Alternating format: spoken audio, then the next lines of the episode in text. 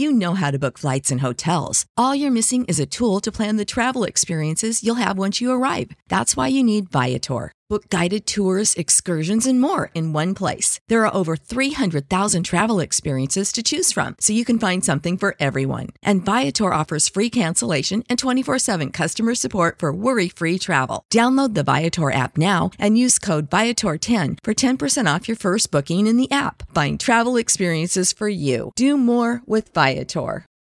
For the ones who work hard to ensure their crew can always go the extra mile, and the ones who get in early, so everyone can go home on time. There's Grainger, offering professional grade supplies backed by product experts so you can quickly and easily find what you need. Plus, you can count on access to a committed team ready to go the extra mile for you. Call, clickgrainger.com, or just stop by. Grainger, for the ones who get it done.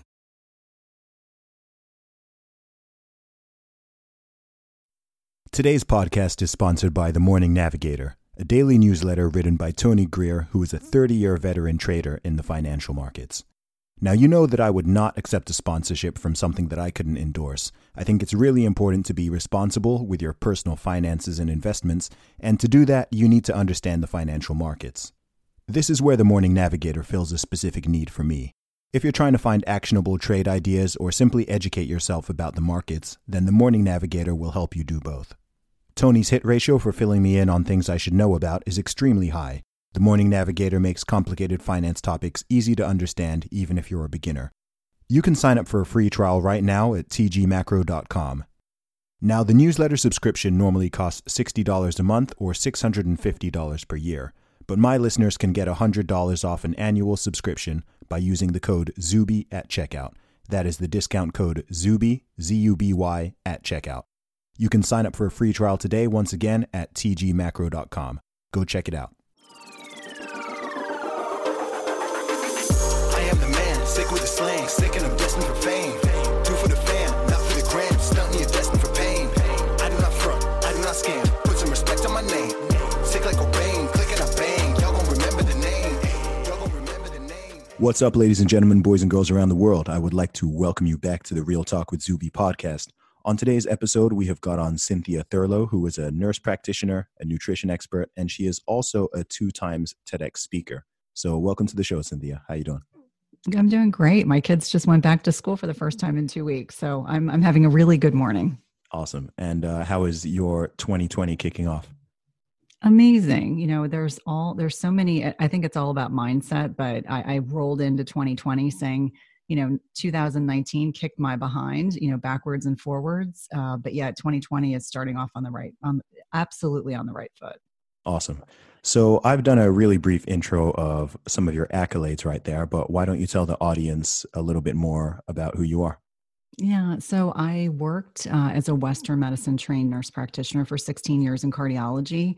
And when I became a parent, which is now a long time ago, uh, my youngest, or actually now my oldest child, uh, developed life threatening food allergies. And that really got me interested in kind of looking at how food influences our health. You know, most traditionally Western medicine trained providers really don't think about the connections between food and our health. And so, for me it was really deep diving into you know the processed food industry really looking at the way our foods are prepared how they come to our supermarkets or our grocery stores. And so you know that then led to being more interested in the impact of food on our health than writing prescriptions. And so almost five years ago i left clinical medicine to uh, become an entrepreneur and i wasn't entirely sure at the beginning what that really would look like. And so that has evolved into um, you know, being, you know, seen now as a, as a, you know, health expert within, you know, kind of the nutrition realm. And I still, you know, I still have my hands in, in Western medicine. And obviously now I've got this functional training as well. But for me, it, it's really evolved into um, looking at health and wellness very differently than I did when I was in my training many years ago. And, and so there's still obviously a place for Western medicine. I'm not at all um, identifying that that's not the case. But I just think when we're looking at prevent- prevention and we're looking at overall health and wellness, the food that we have on our fork is far more important and impactful than we have given it the credit for previously. And so it evolved into that. And then, um, you know, from there, you know, becoming an entrepreneur, which was obviously a departure that I didn't entirely expect, kind of evolved into, you know, I'm an introvert and I like to challenge myself. And so, you know, in 2018, I decided that the scariest thing I could think to do that was within a self kind of realm was to do a, a TED talk. And so mm. I executed my first one in Toronto in December of 2018. And then uh, right around the same time, I got a second one. And then in between those two events, um, I went on vacation with my husband and came back and was gravely ill. I almost died um, last February, and I still decided to do that second TED Talk. And and the beauty of all of that is is from there. My life has gotten very very rich. I think mm. when you know you get to a point where um, you know your health is really on the line and and you've taken it for granted as i think most people do until they get sick or until someone they love gets very very sick even healthcare providers we take a lot of that for granted so what's evolved from that is just a deeper appreciation, much more spiritual connection, um, not only for myself but with you know the world and and the impact that I want to make um, as I continue to be very very grateful that I am still here mm. walking mm. the earth. And then you know a really deep and profound connection. I have two boys and I have two dogs who are being quiet right now, which for which I'm very excuse me very very grateful um, but yeah that's that's the space i exist in i like to talk about food i like to talk about the impact of food on people's health and wellness. And I love that, you know, a lot of my traditionally Western medicine trained peers, you know, love to refer to me. And I love, I always mm. say, I'm happy to bounce people back. If you need, if they need a prescription, I'm happy to send them back to you. Um, but I really want to just focus on the food. It all starts with food. Gotcha. So when you say Western medicine, do you just mm-hmm. mean what most people would call medicine? Correct. Correct. Okay. So okay. yeah. So you know, you go to your doctor, you've got a cough. Mm you know they'd ascertain what do you need? Do you need an antibiotic? Do you need cough suppressants cough expectorants? Those kinds of things. But yes okay. what we traditionally think of. Okay so like non sort of chinese medicine or correct. pathic stuff kind of thing. Okay i get you yeah. i get you.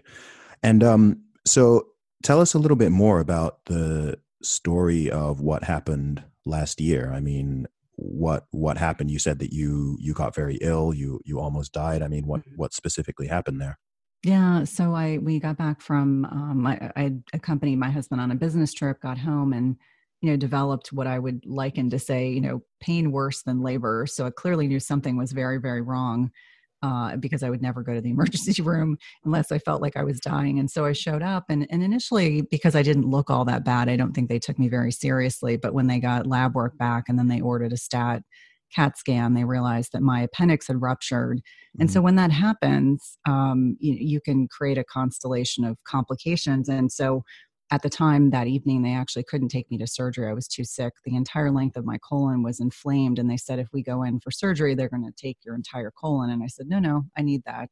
Mm. Um, and so I was hospitalized and, you know, crossing our fingers, I got septic, uh, which means I got blood, a blood infection on top of that i got a small bowel obstruction which means you know it was like my the domino effect my body was ensuring i wasn't consuming any foods. Yeah. I then developed abscesses in my abdomen which meant i had to have a special drain. I mean i was in the hospital for two weeks mm. and there was definitely a day when the surgeon who had known me for many years came in and, and here's here's a tip. Most surgeons have no interest in coming in to see their patients multiple times a day. If you see your surgeon multiple times a day as a patient you're pretty sick. And so it was the third time she had been in to see me and she mentioned she said i just don't know why you're not getting better. I'm genuinely concerned. And there was absolutely a moment that same day uh, where I was very despondent and very depressed, which is not my personality at all. And understandably, no one wants to be in the hospital, so it's not surprising you would you would get this situational depression and and feel you know really kind of sad and bad for yourself. And I felt a tremendous spiritual presence that was giving me the option of, you know, you're either you're, this could go one of two ways and what's your choice and very clearly you know i'm a parent and I, I felt like my boys are way too young to to not have a mom Mm. And so it was a very conscious effort that if I was going to survive this hospitalization and survive being so sick and being so ill, that I was going to make the most of everything I did. And and it was this also this awareness of I'm not fearing anything anymore.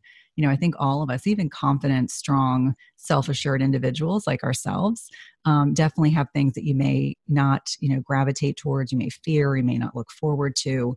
And, you know, from that hospitalization and that recovery and going on to do that second talk, I fear nothing. I mean, mm. I tell people that mm. all the time that I just really want to live my life fearlessly. Whereas before, I probably played it a little safe. You know, it's the typical, you know, I did everything my parents expected me to do. And, you know, the last few years have been veering off course from what was expected, doing something that's different. But now I truly want to live my life differently than I did before, um, and, and, to not be afraid to take chances and to not be afraid to do things that maybe wouldn't work for someone else. Mm. Um, but really, you know, demonstrating for my children that your mindset is absolutely everything. I mean, that's what got me on that stage because I was still pretty sick when I did yeah. that talk. So, yeah, no, that that's super powerful. I mean, being aware of one's own mortality, mm-hmm. whatever causes that, there's not really any bigger motivator than that. Yeah. Um, it's something that like I, I tell people often. I mean, it might sound a little bit morbid, but I'm one of those people who I, I, I got a lot of people. I'm connected to a lot of people now, mm-hmm. so a lot of people ask me like, "Man, how do you stay so motivated? How do you mm-hmm. keep going and whatever?" And part of it, of course, is the fact that I want to inspire and have a positive impact on other people. Mm-hmm. But also, sometimes I tell people like, "Yo, like I know I'm going to die. Mm-hmm. like yeah. that that might that might sound that might sound dark, that might sound sad or whatever, but it's like, look, I don't I don't know. Like I'm from a very big family. Mm-hmm. And being from a very big family, like both both immediate family and wider family, I mean, I've got 50 first cousins and wow, dozens of aunts and uncles and everything like that. And I'm on the younger end mm-hmm. of the thing, like in terms of my own generation anyway. And as a result of that, it means in the past 15 years, I've seen a lot of death. Yeah. Right. As everyone as everyone gets older, people get sick, people get into their 80s and their 90s and their hundreds. So it's like for the past decade, I've seen a lot of people pass away. Right. I've seen my mm-hmm. cousins' parents passing away. I've seen some of many of my cousins pass away. Some of them younger than my age when they did. You know, mm. I've had a cousin who had sickle cell anemia and stuff mm, like that. Mm, so I've seen that. And, you know, then at my own friends, I've seen people pass away. And then people I don't even know, but you hear stories, you see mm-hmm. things in the news, you see all this, and I'm just like, man, life is not, you know, tomorrow is not, it's not promised today. Like, hopefully, Correct. we go on and live for a super duper long time, but it's not guaranteed. And so, a lot of what drives me in everything, and even in the way I try to treat other people, is just having that knowledge somewhere in my head that, you know what, like, it's not guaranteed. Like, stuff is mm-hmm. not guaranteed. Um, and yeah, I, I think it sounds it sounds morbid, but it's actually like a very positive way to view the world. Right. And, right. and well, I think it makes you treat better people better too. You value people more. If you love people, you show them you love them. You tell them you mm-hmm. love them because it's like I don't know. You know, there's going to be one day you say there's going to be one day there's going to be one time where it's the last time you see that person or you talk yeah. to that person and you don't know like you just yeah. don't know so yeah like don't expect the worst, of course not, but just be aware and be conscious of it. And I think if you are, then it leads to a much better mindset and mentality. I agree. I mean, life is all about not playing small. You know, I took my my then 11-year-old with me to my second talk and he thought it was the coolest experience ever. He's kind of like a little old man in an 11 year old's body. The things that that stimulate him and that eh, that are of interest to him are probably not what is of interest to the average 11 year old.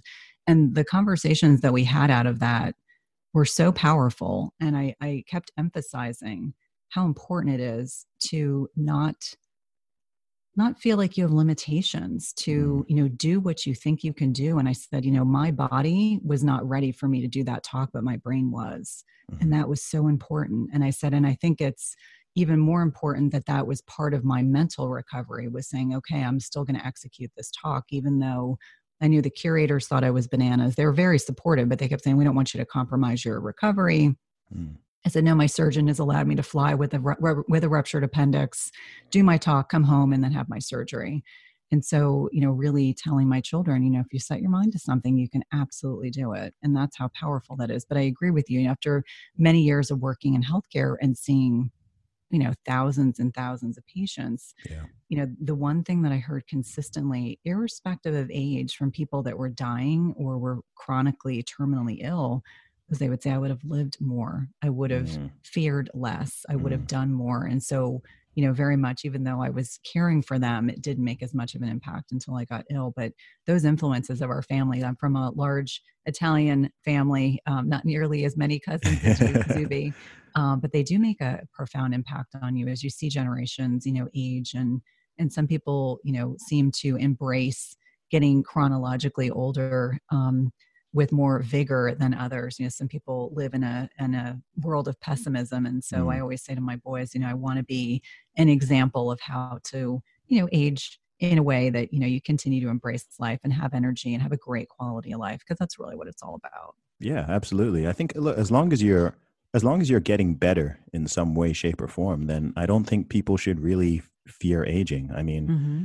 we, we live in a time where I mean, I do think realistically, I think that's something that women seem to fear more than men do, sort of on, on average, and I understand that to some degree. But I think as long as you're, I think a lot of people fear aging because they're not really improving Mm-hmm. or they, they don't feel like they're improving, right? So they're Mhm. kind of stuck in this one place. I mean, you go to school, maybe you go to university, you get a job, and then for some people, it kind of it almost stops there, right? They they stop reading books, they stop learning new things, they stop traveling or Mhm. meeting new people, right? Like some people, I mean, they literally stop meeting new people pretty much once they Yeah. hit I don't know their early twenties, and then from then on, it's just all the people they've known. I mean, I'm, I guess I'm quite grateful in a way with what I do that by definition, I'm constantly, literally every day, Mhm. just meeting people, new people, offline, online, traveling around. And so with me, like, I don't know, every birthday or whatever, like, I don't, I'm like, cool. Like, when I'm 50, like, how much am I going to know? Do you know what I mean? Like, right. like I, I look, I look, it. yeah, like I look back 10 years ago and I think of how much, how much better Mhm. of a man I am now than I was 10 years ago. And I'm like, wow, like imagine the next 10, imagine the next 10, right? Because I'm going to keep getting better. Like I'm going to keep, Mhm. I'm going to keep training. I'm going to keep uh, my nutrition on point. I'm eventually going to, yeah, have a, be married and have Mhm. a family and start that whole new process of now I'm an uncle to nine children. Wow. Um, but that started 13 years ago because I'm, the, I'm also the youngest in my family. I'm the youngest, youngest of five. So I'd never seen other people really growing up Mhm. until I became an uncle when I was Oh, 20. fun.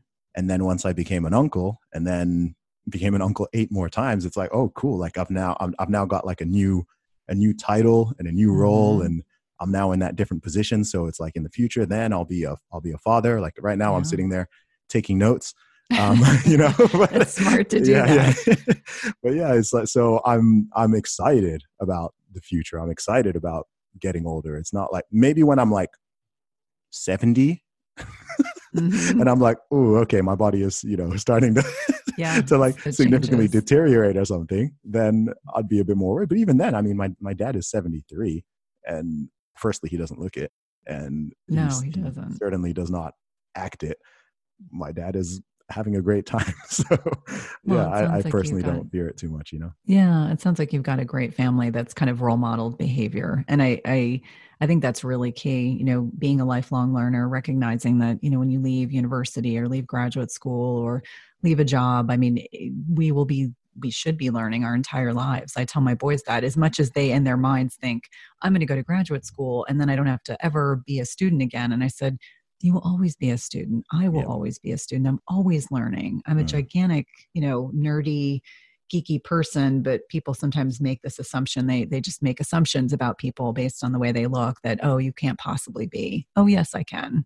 Um, if I showed you all the books I have on my floor that I'm in the midst of reading. But I agree with you that, you know, that role modeling behavior is so critical. I mean, I'm my mom's family, this very large Italian family, which is all about, you know, love and togetherness and family. And my aunts, how they demonstrate that for the younger generations. There are 15 of us. okay. So a little bit smaller than your your cousin um, family, but you know, for me, huge huge emphasis on you know that connectiveness and you know making sure that you're staying in touch with one another and and supporting one another. And I think that's you know something that in many ways is lacking in this kind of over harried um, society that we're all residing in where people are disconnected you know it's, it's always something i'm tweeting about is how disconnected people are and how do we get more connected and it's like get Mm. off electronics and get some sunshine and seems kind of trite, but it's so true. It's like get back to basics. Stop eating so much processed food and Yeah. you know do things that are better for your body and your mind. You know, we're all churning our brains are going to all churn to Swiss cheese because people are connected to their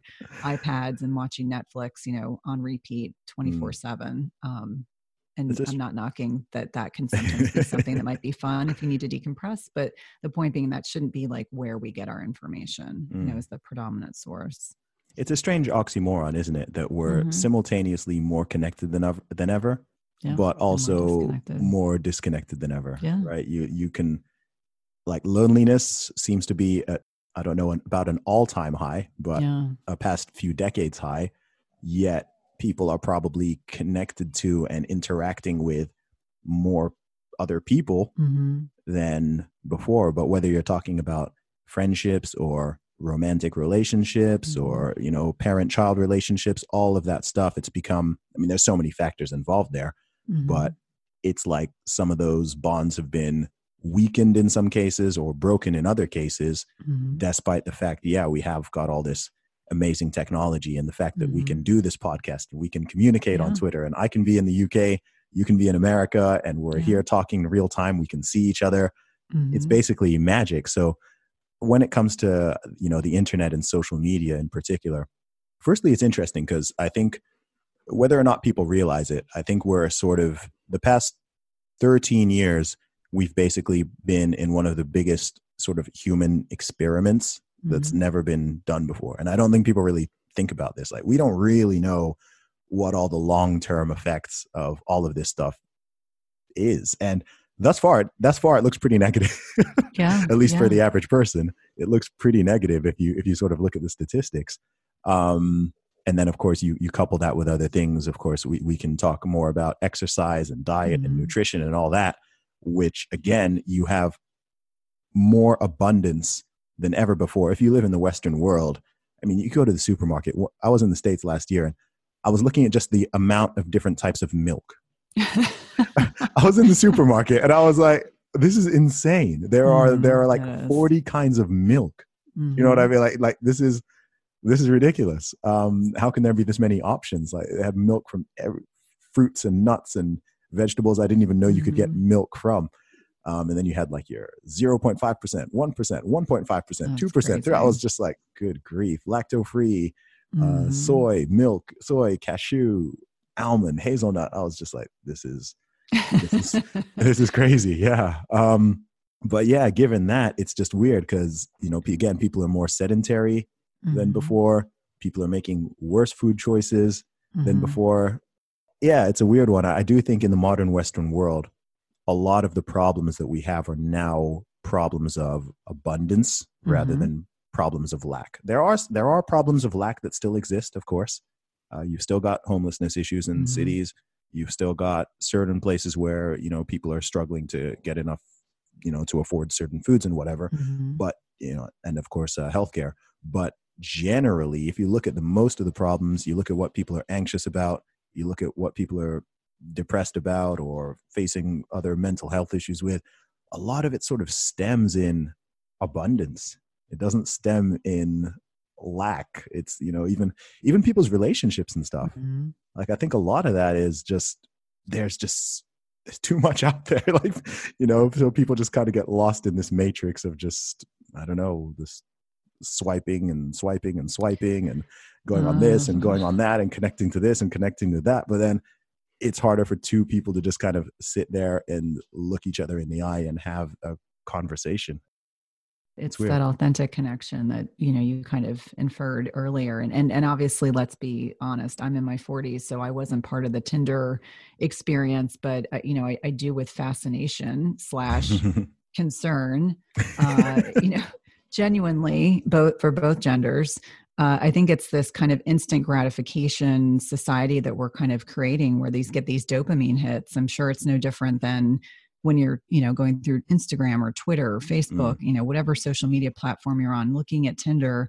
and you just start to wonder are we are we actually rewiring our brains in such a way that we can't enjoy simple pleasures anymore because we want that instant dopamine hit and we know dopamine's a neurotransmitter we recognize the impact it has on our brain and it creates this kind of pleasure cycle and so you know that's certainly one issue we could we could absolutely we, i could probably talk about that for forever because i just find it fascinating.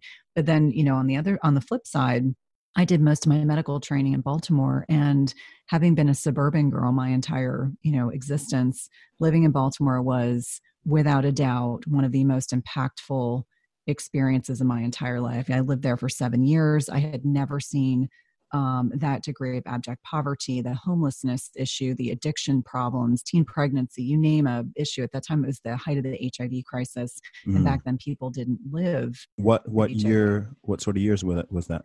Oh, a long time ago. So 1997 okay. through yeah, yeah. 2003, okay. which will give you an idea of uh, our age differences. But the point being, for me, it was one of the best things that could have ever happened to me because I feel like it it broke me of that kind of you know, it, and I'm not saying it's just Americans, but a lot of Americans. I hadn't traveled a lot abroad by that at that point in my life. Hadn't really seen how other people lived. I want to talk about something that like brings you to your knees because I would go to work or I would be in clinicals or I'd be in my training. And, and our medical school campus was in the inner city. It wasn't in the, you know, the, the suburbs of, of Baltimore. You know, they had what I would call a cop in a box. And so on every street corner, there was a cop with a gun and literally in a box and so they could monitor everything that was going on but that was there because there was safety issues mm. and so they would make recommendations for students most of which including myself were clueless and i of course you know being a rule follower did everything they recommended and did fine but people would sometimes wander off campus and they would get into trouble but one of the things that struck me uh, was the first time i was in a, a patient's home and they had um, you know very little access to healthy foods and by this i mean you know there it was a they they participated with a program called wic and so they would take their wic coupons and what they would find is what was what they could buy the most of for them for themselves and their family were these highly processed highly addictive foods mm. and you start to kind of wonder and put all these things together that you know we we create these programs to be helpful but we are then creating a whole generation of people that are addicted to uh, foods that are not benefiting them I mean, it's nutrition, but it's like nutrition like substances. And so, um, you know, I, I, 100% agree that, you know, in, in, a society where there is an overabundance of, of stuff and food, there are so many people that are that really lack like the basic resources to be able to provide an environment that would be setting them up for any degree of success and that for me is was something that was profoundly life altering mm. We talk about time periods in our lives where you just have snippets and i always say i had the i had the greatest experiences being in baltimore and i'm forever indebted to the patients and my fellow students and my professors. Um, but it also completely shifted my perspective you know having been that naive kind of suburban girl um, to then kind of evolve into a person who was highly philanthropic very interested in giving back recognizing that that's truly a path to happiness and wellness and you know um, you know giving back is something that I, I think a lot of people maybe they don't grow up feeling that way but they evolve as a human being and recognize that you know if you have abundance meaning you know if you can sponsor a family or that's what i did even though i was a poor student i would sponsor a family every single you know christmas time and buy jackets and i would say to myself can you imagine someone not being able to have enough money to buy their kid a winter coat yeah. like no one should go without a coat or a mm. hat those kinds of things. But yeah I, I, agree there's definitely this abundance and then there's this lack and and we need to be cognizant of it. Yeah definitely. Um and and awesome that's what what you what you did there and what you say you do there that's that's fantastic. I think more and more people need to you know do that kind of thing look out for other people give back. And you know it, it's easy to think of how to i think again with the way society is right now i think most people's minds are set on taking and receiving mm-hmm. rather than on giving. And and the funny thing, I mean, of course, you're you're an entrepreneur, so so you'll understand this. And the funny thing with entrepreneurship and with business is even from a perspective of making money or doing well for yourself, you do that by providing value to other people mm-hmm. in various ways, whether that's uh, through making a podcast people want to listen to, or mm-hmm. writing a mm-hmm. book people wish to read, giving a talk that people want to listen to, teaching people something that helps them, helping them with their nutrition, helping them with their fitness, helping them with their health.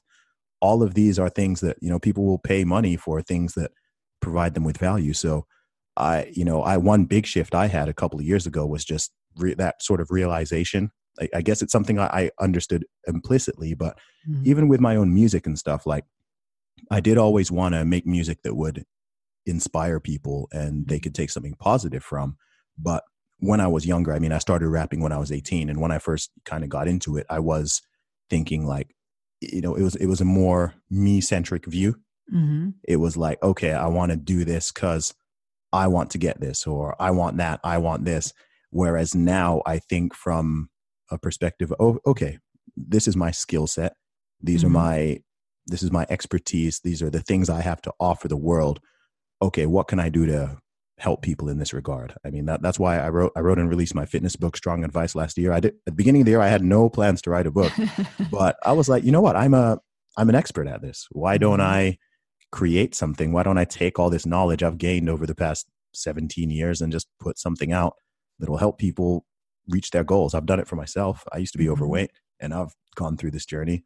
So why don't I just do that? And with everything I do now, that's kind of where my head is at. I'm always kind of thinking, hmm, okay, what what what else can I offer people? What right. what else can I give people? How can I do this better? How can I do that better? And lo and behold, by shifting that mindset, it turns out that even from a kind of business or a career standpoint, things started going way better.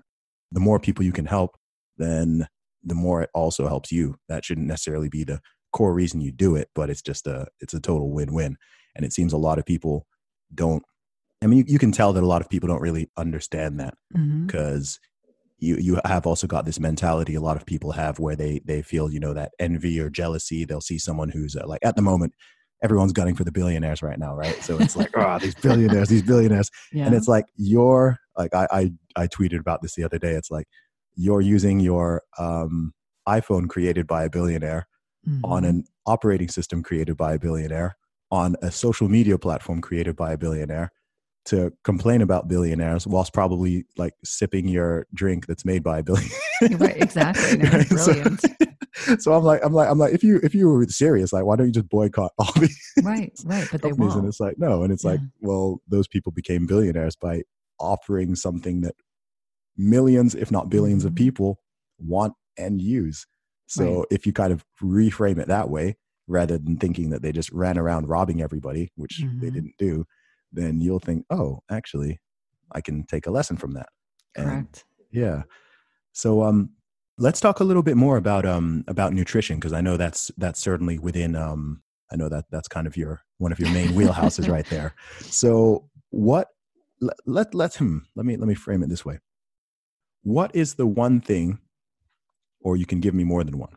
Mm-hmm uh, what's the one thing about nutrition that most people get wrong or most people should know but don't know mm, i could go a couple different directions but I, I, think the the thing that has become most apparent to me over tw- the last 20 years is that in our kind of westernized societies we think of food as comfort and not as fuel mm. and that distinction is so critical for so many reasons because when we think of food as fuel i know it's not sexy you know people you know to me it's a means to an end. I have to sit down and i have to eat a meal. I intermittent fast and i have two meals during my day. But it's a means to an end. It's something i do. I sit down i enjoy my meal i'm relaxed i'm in a you know relaxed state. But what most people do is they've been conditioned to crave foods when they're not feeling great, whether it's mm-hmm. emotional or physical. And so this again gets into this highly addictive, highly processed, highly excited toxin kind of foods. And so it sets up, you know, this unfortunate relationship with food where it's no it's no longer about fuel, it's about comfort. And that's a really important distinction that I think most people don't make, or they will tell me, well, I'm carb addicted and that's just the way things are. And I was like, that's a limiting belief and that's a whole other issue. Um, but I would say that's probably the first, the, the, biggest issue because if I can get someone to believe food is fuel, mm-hmm. they are going to they are going to consume different types of food and they're going to make better food choices. Whereas if someone says, "I had a really bad day at work and I downed a gallon of ice cream and ate a, a whole pizza," and I'm like, and then you're going to feel horrible afterwards. Um, not to mention, you know, putting carbohydrates and fats together is, you know, like the perfect way. It's like the perfect storm to be like super, super addictive, and then your brain doesn't give the proper cues that your body is full and therefore it just starts this cycle of i then want to have 10 chocolate bars and i then want to have another gallon of ice cream. And so i think that's probably where i start with most people and it's really uh, you know the other the other big issue is again because of this you know highly stimulated environment that we live in we don't really sit down for our meals. Like when i travel to europe and i think of spain in particular people have these long long meals and it's wonderful and people enjoy their food and they savor it and we have gotten so far away from not only cooking our own meals but savoring enjoying and just allowing ourselves to spend an hour eating a meal whereas mm. you know most americans they want to get in and they want to get out i just snap my fingers um, you know they want to sit down at a restaurant they want the waiter to come over immediately they want to get their food in 10 minutes they want to have their check-in in you know under an hour mm. um, and so we just have a different relationship with food and, and one important distinction is you cannot be stressed. And so, stressed is where most of us are eating. We're in our cars, we're yelling at our kids, we're on the go, we're having an argument with someone that we work with, and we're eating food. And if you're stressed, your body can't digest. Um, you know, you have two major, you know, nervous systems, parasympathetic and sympathetic. And so you can't be in the rest and repose side of your body if you're stressed and arguing. And so I remind people that you really do need to sit down and not be distracted by technology and not be you know doing all the things i mentioned being in your car or you know standing up and eating at work which i was guilty of a few years ago out of necessity. But the point being you can't properly digest your food. And so you have all these people that are taking reflux medications and you know they're bloated all the time. And i'm like well you ate a, a, meal that should have been eaten over 20 minutes in five yeah. and you're eating a lot of crap. And so this is you know it just starts up this kind of very circuitous uh, situation. So I'd say those are a couple of like the main things that I see that are of huge concern. And a lot of the work that I do is just teaching like really basic stuff to people. And then when they start, you know, looking at food differently and they they're satiated and they're you know taking more than five minutes to eat a meal, they suddenly start to feel a whole lot better. And then that it's like the domino effect. Then you yeah, can yeah. really start doing a lot of fine tuning. And it, it's amazing how um, it, it's like magic to people, isn't it? Mm-hmm. Oh yeah. Because for for people who are you know in the fitness world or nutrition world in any way or who have you know got a I don't say a decade plus mm-hmm. experience mm-hmm. in that regard there's so much stuff both eh, when it comes to the gym and when it comes to nutrition mm-hmm. that seems so obvious right to us right so I, I get people you know asking me advice on you know fat loss or building muscle or whatever mm-hmm. and sometimes i'll tell them something and it's like it just blows their mind yeah. like and i'm like oh gosh, and I, I, I was because it's easy to forget. You know, I, I start I started going to the gym when I was like 15. You that's know, awesome. um, yeah, I, I started. Uh, I used to play rugby. Oh, oh, so that's a brutal sport. Yeah, so so I started training primarily to mm-hmm. get bigger and stronger for rugby, and I used to just um, I used to get all my info from the bodybuilding magazines mm-hmm. and just uh, go through and try to try to mimic the workouts. And I used to eat way too much food just in, yeah. in general right i was on that oh gosh if i don't eat protein for two hours i'm going to go catabolic right. and right. all my muscles are going to fall off like i weighed more when i was 15 than i weigh now that's amazing that's that's how much i was eating yeah yeah and it, i mean it's amazing because there's a lot of dogma that people don't want to let go of and that's a lot of the work that i do is saying to people it's okay mm. if you don't eat breakfast it's yeah. okay if you're not eating every two hours and, and i don't in fact want you to eat every two hours because the more you the more frequently you eat the more insulin you secrete and yeah. the more insulin you secrete the more likely you are to pack on weight and so you know trying to explain to to people but yeah but you you have evolved much like i have evolved mm-hmm. like I, I said to someone the other day i found my happy place like i do really well eating the way that i do and i know i recognize for a lot of other people that would seem weird but it works for me and i'm happy and really that's yeah. what it comes down to is finding what works for you and your body and your lifestyle and doesn't seem to be too restrictive which you know it's all relative mm-hmm. um, but i agree that you know we we all try to evolve and change and and try to find the things that work best for our bodies and and you know those that don't. Like I, I say to people all the time i'm like i don't do really well doing a lot of carbs but for other people they may do may have a higher carb tolerance but that's okay. Right. And you're you're a young man and you're 30 so you you have a you have more of a threshold whereas women unfortunately as we get older we have to be like more carb focused meaning you know we just can't eat as much we want high quality but not like you're going to have a sweet potato but you're not going to have a pound of french fries so it's mm. all about like really thinking through those decisions can make a big impact yeah i mean there was something you said there earlier which again is is interesting it comes around to the sort of wider modern society thing we were talking about before and this is the fact that people don't need to work anywhere near as much as people had to work Correct. in the past. Yeah. Yet it seems like every year people think they're getting busier mm-hmm. and busier. Where do you think that stems from? Why why is everybody in a rush? Why does everyone seem so busy when really we don't need to work as much as we did before and that work is not even as strenuous? Well, I think it's probably two factors. I think there are people who are unhappy in their personal lives and they use work as an excuse. I do think when I reflect back to how my parents, you know, how I, I viewed them growing up, there were no cell phones, mm. there were no laptops, or there were, there big clunky laptops.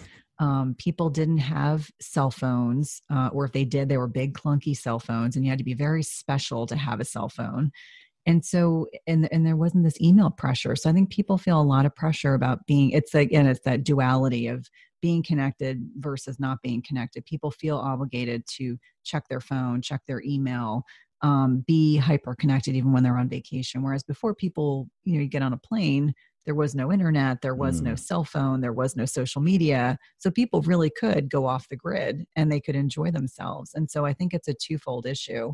Obviously one of concern but there are also the third is there are people who like to say they're busy because it makes them feel important. Mm. yeah that's very true. I, I, know a few of those. that's another whole aspect but it, it, i think you know maybe being busy or the concept of being busy was attractive at a different stage in my life whereas now i'm like no no it's really more important for me to de- disconnect. Like i yeah. genuinely need to do more of that and less busyness. Like mm. work will still be there. I mean it was something a, a cardiologist i worked with a female cardiologist who was an incredible human being and she said the one thing i want you to understand there will always be more sick people.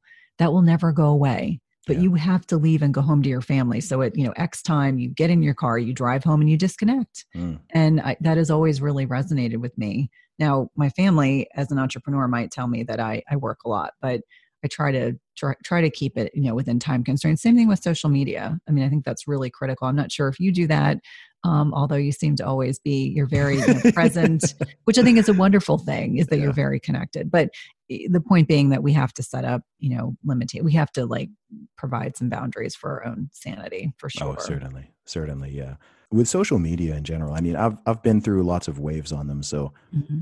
i mean i've been on i was one of the first people on facebook i've been on facebook since 2004 Wow. Um, yeah. so That's impressive. My, yeah. Well, my, my university was the first one in the UK that was opened up to. So this is really? before Facebook was public. Yeah. So I've been on Facebook for a long time before that, I was uh well at the same time I was on uh, MySpace. Mm-hmm. I used to have a big MySpace. I used to have a really big MySpace following actually. um, and then Bebo, and then I've been on YouTube since I've had an account since 2006, but I wasn't always uploading. And then so all of them, Twitter, I've been on since 2009. Like I get oh. people that are oh. like, "Man, how are you so good at Twitter?" I'm like, "Dude, I've been on this I thing for yeah, yeah. Like I've been on this thing for so long that I am like psychologically connected to it. I, yeah. I know what people react to and how yeah. to do things. And yeah, it's it's been interesting, sort of seeing that evolution. But um, I do wonder. I mean, as someone who looks into the future a lot, I mean, I don't know if you ever do this, but when you sort of look into the future, as especially as a parent, I guess, mm-hmm. as someone who's got two sons, right? Two sons, yeah. Yeah, two sons. I mean, what are you what are you optimistic about and what are you worried about i guess on on all of these different levels um, from from health both physical and mental to just i guess where where the world is going what yeah, do you what do you um, feel good about what do you feel worried about oh well I, I because i have boys in in some ways i'm grateful because i I do think it's harder for young women uh, to see, you know, for example, like Instagram, where everything's got 15 filters and they think someone really looks like that photo. I think that there it's a blessing and a curse. You mm-hmm. know, I think it's a part of our culture. I think that it's unrealistic to believe that it won't be important to uh, younger generations. I think in some ways it's it's great that they have the ability to be so connected with one another in, in terms of if they want to learn something or if they want to meet someone that lives in another country they can do so much like we are you know mm-hmm. we're, we're connecting and that's a positive thing the things that i, I get concerned about is when i see uh, my oldest is 14 really nice group of friends but when they come over and i go downstairs because i'm one of those moms that just I will make sure I just show up and I'm I'm pretty tiny so I can go down the stairs and be pretty quiet.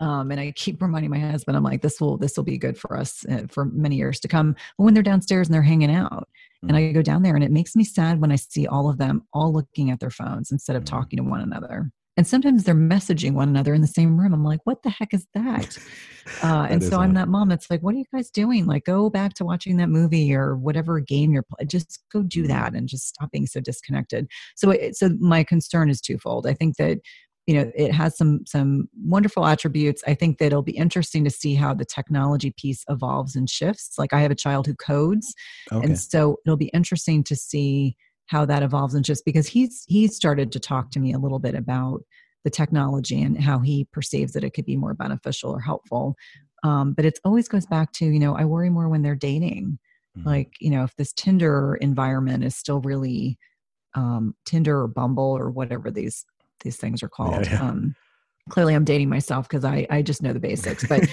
this kind of disposable society or this disposableness or this you know that's a real person that you just swiped over or swipe Mhm. i don't even know the terminology but there that's a real person that you have disregarded or a real person that you're connecting with and and i think that this transactional kind of mindset is something that's of great concern to me so i, I think about it more from the the mom of um, you know thinking about the dating you know are, are you are you all going to actually sit in a room and have a conversation or do you just not even you, you've lost the visual cues the social cues the things that i grew up with and even i'm sure you did as well Mm. that this generation is so disconnected from real communication that you know how are they going to adapt and thrive so those that's kind of where i come from i'm curious to to think especially because you've been in the social media realm for such a long period of time have there been any major surprises for you anything that's you know either been positive or negative that you was, unexpected Wow, that's a good question. I mean, what's interesting is that I have seen how they have engineered and changed all of these aforementioned platforms over time Mhm. to make them more addictive. So most people don't know this. I mean, Facebook in 2004 was like a, let's let's use Facebook. It was a totally different beast. Right. Mhm. There was no news feed. Yeah. You couldn't make status updates. All it really was was each person had a profile. So it was your your profile photo. You could upload photos. You could comment on photos. There were no likes. You couldn't Mhm. like things. There were no metrics. So it wasn't like you could see how many likes Mhm. something has or whatever. There's no news feed. There's no status updates. So it wasn't, and also it wasn't mobile.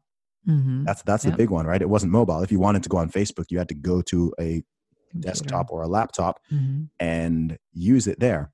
You, you weren't walking around with it in your pocket all day getting notifications and whatever. So it was cool. It was this fun thing that you could use to connect with people, or if you were organizing a university party. I used to Mhm. use it for my music, right? If I had a gig, Oh, I could invite cool. because you it did have the events, so you could people.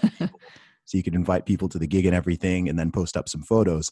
So that was that was cool. But over time, it's like I've seen them in the last 15 years just keep Mhm. tweaking it and engineering it yeah. to make it more and more addictive so people spend more time on the platform Mhm. introducing likes introducing the news feed introducing status updates adding some features from things like youtube and snapchat and twitter Mhm.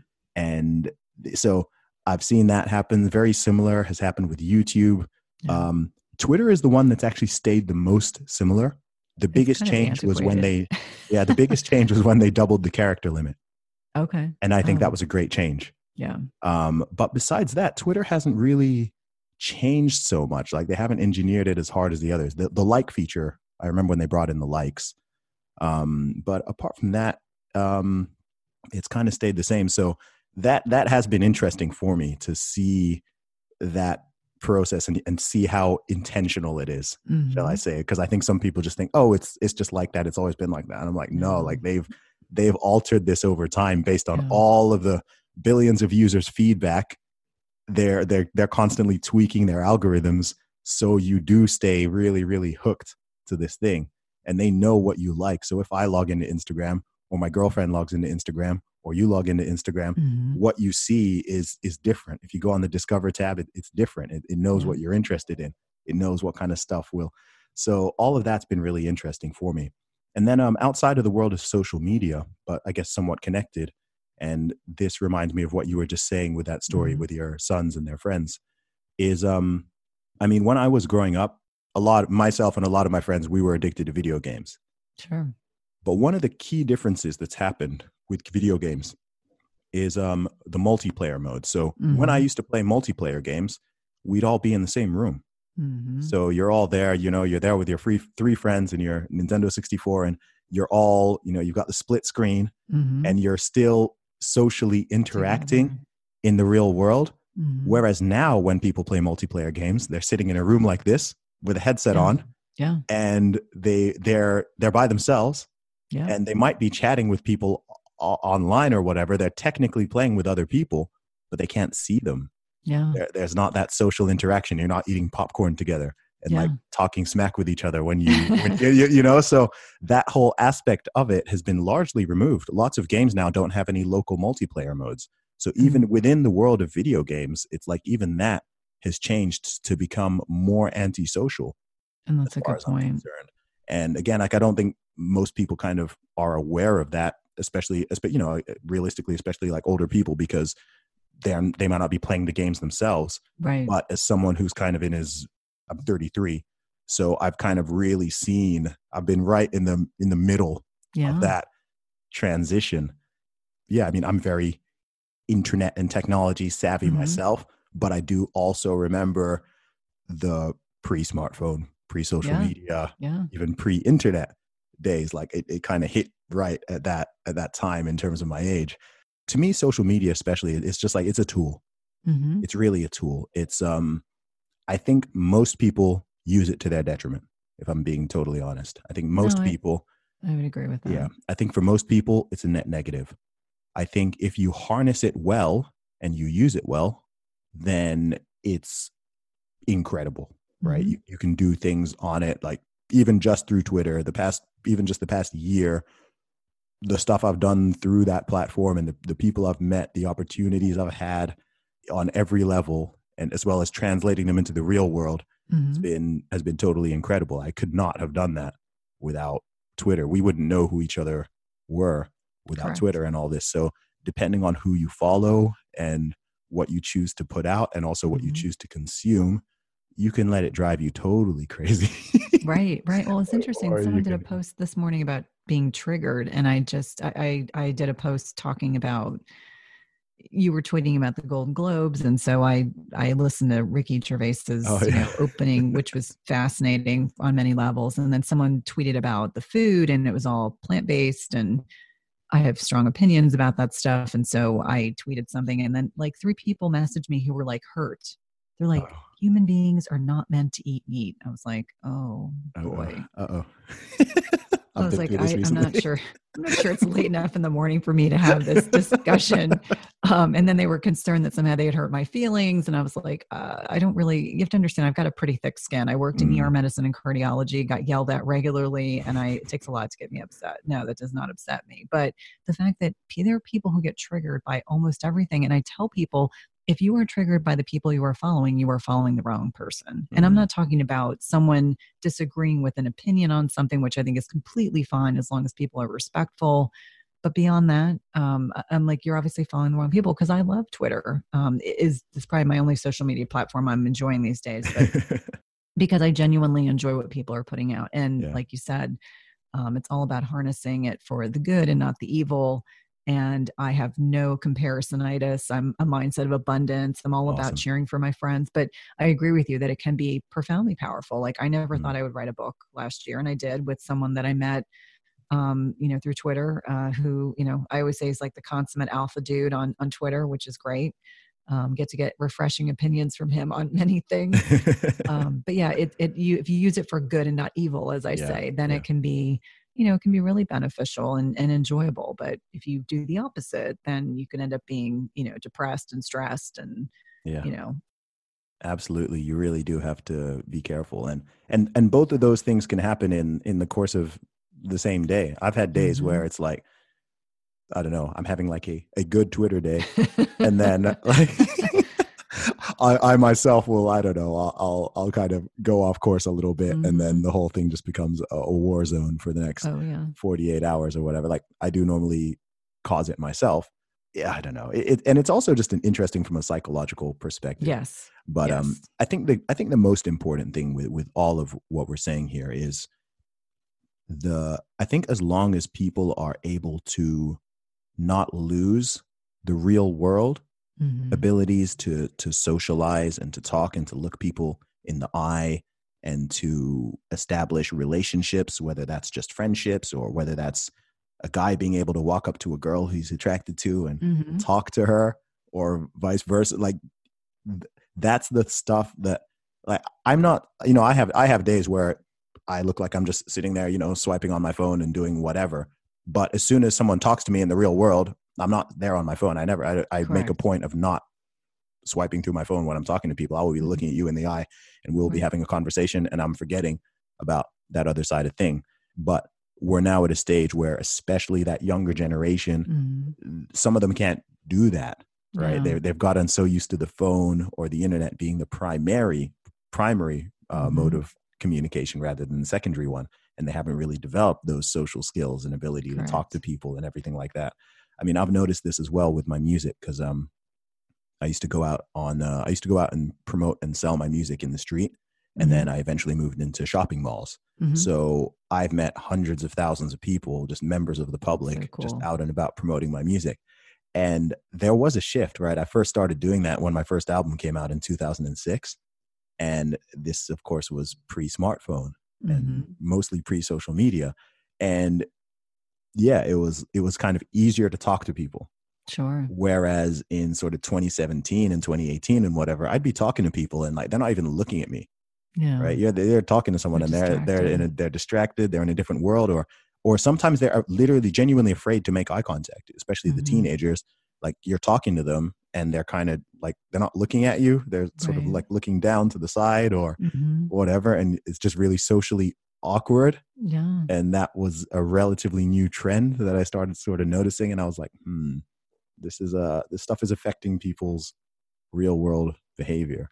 Yeah. And think about the impact that has on, you know, when they get out of college, if they go to college or when they get their first job. I mean, the the net impact when they're communicating with anyone can be, you know, greatly lessened. I know that uh, you know, a peer asked me, you know, do you check your phone when you're working during the day? And I said, well, it's different. I'm I'm no longer like in a hospital seeing patients, but I can imagine that for you know some of the younger generations that desire to be connected they probably feel like some i'm sure there's some some psychological withdrawal and Mm. you know feeling despondent and so eh, these are real problems that we will struggle with or just even watching like i'm driving through my neighborhood lots of big you know suvs lots of kids Mhm. and i see women that are adults grown adults my same age same peers and they're on their in their big suvs you know Yeah, this yeah. is the united states big Yeah. suv and they're looking at their phone and i'm like well what kind of example are you setting for your kids that's a Mhm. whole separate issue but i'm like it's a great way to get yourself into a car accident but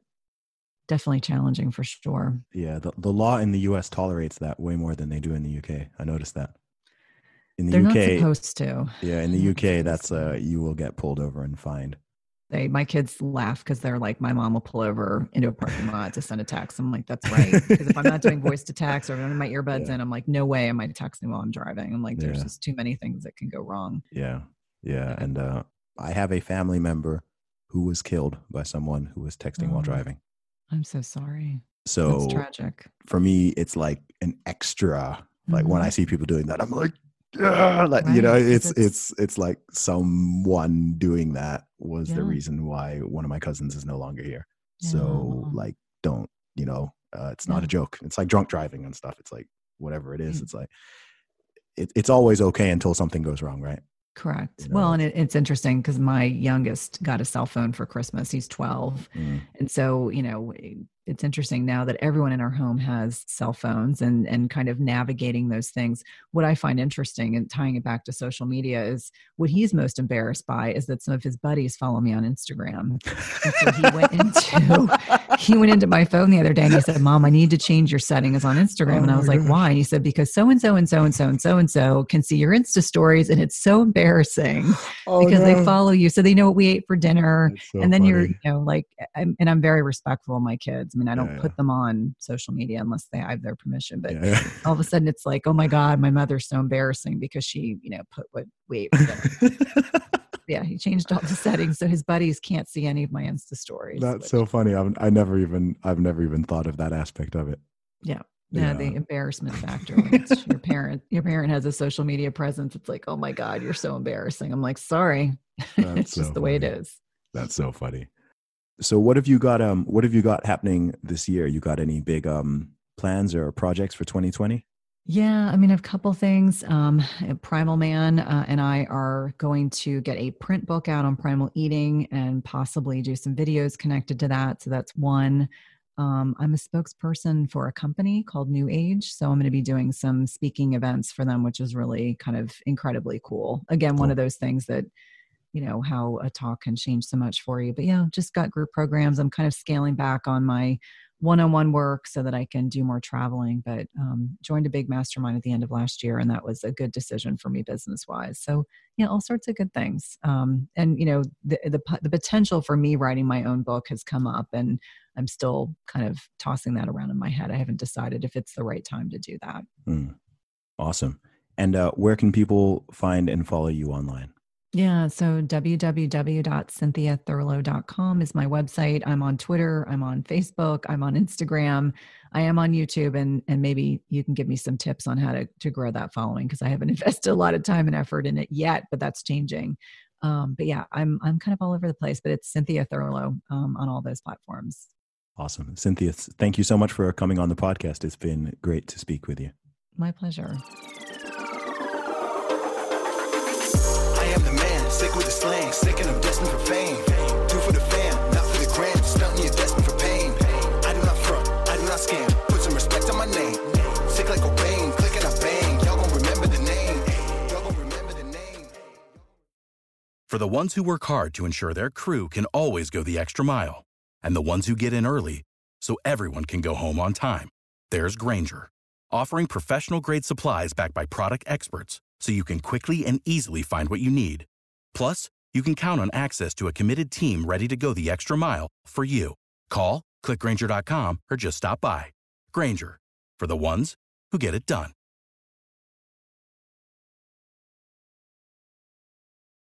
When you need mealtime inspiration, it's worth shopping Kroger, where you'll find over 30,000 mouthwatering choices that excite your inner foodie. And no matter what tasty choice you make, you'll enjoy our everyday low prices, plus extra ways to save, like digital coupons worth over $600 each week. You can also save up to $1 off per gallon at the pump with fuel points. More savings and more inspiring flavors make shopping Kroger worth it every time. Kroger, fresh for everyone. Fuel restrictions apply.